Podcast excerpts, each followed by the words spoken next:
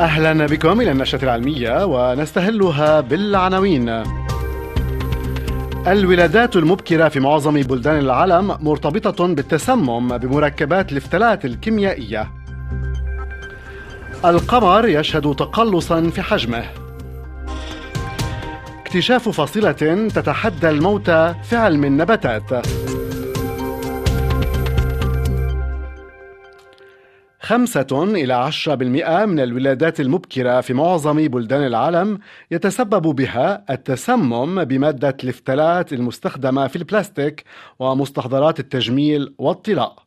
هذا ما جاء في مضمون دراسة أمريكية نشرتها مجلة The Lancet Planetary Health وكان أعدها الكاتب الرئيسي والطبيب ليوناردو تراساندي من مركز لانجن الطبي في جامعة نيويورك.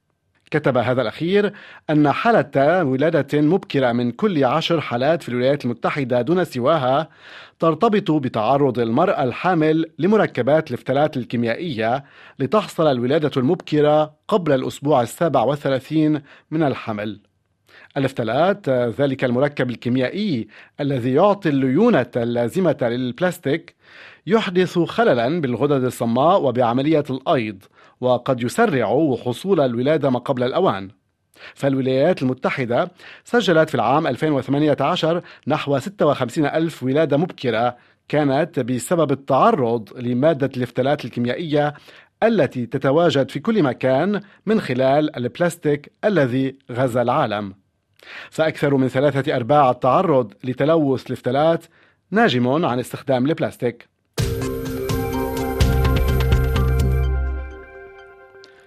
المنطقة القطبية الجنوبية للقمر شهدت انكماشا وتقلصا في حجم سطحها بالاستناد إلى مضمون بحث صدر في مجلة Planetary Science Journal وكان كتبه باحثون من وكالة النازا الأمريكية.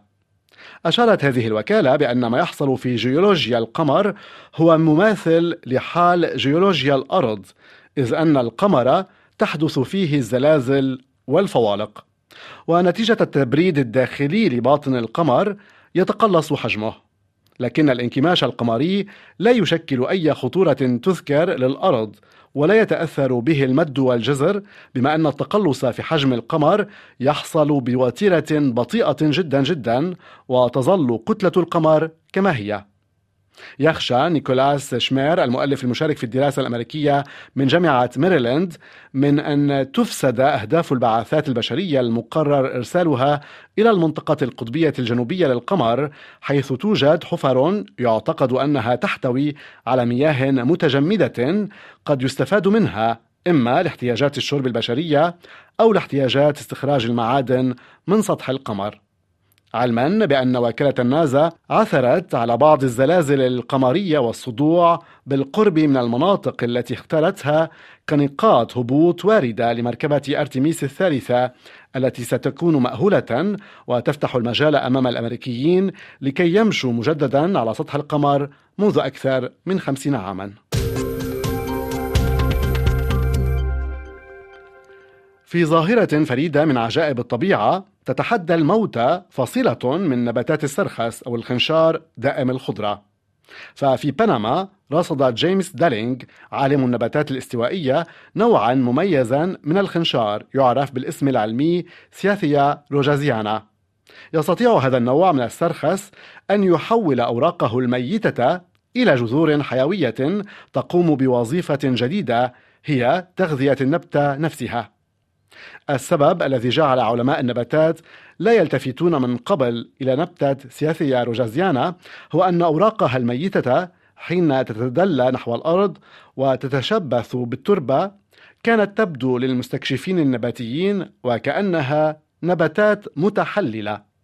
إنما مع اكتشاف نوع من السرخس أو الخنشار يتحدى الموتى في بنما اتضح أن بعض الأنسجة النباتية تستطيع أن تغير وظائفها الأساسية إلى وظائف جديدة وهو اختلاف كبير عما تقوم به نباتات السرخس الأخرى التي تعيش تحت ظل الأشجار وتتواجد منها في الطبيعة حوالي 13 ألف نوع.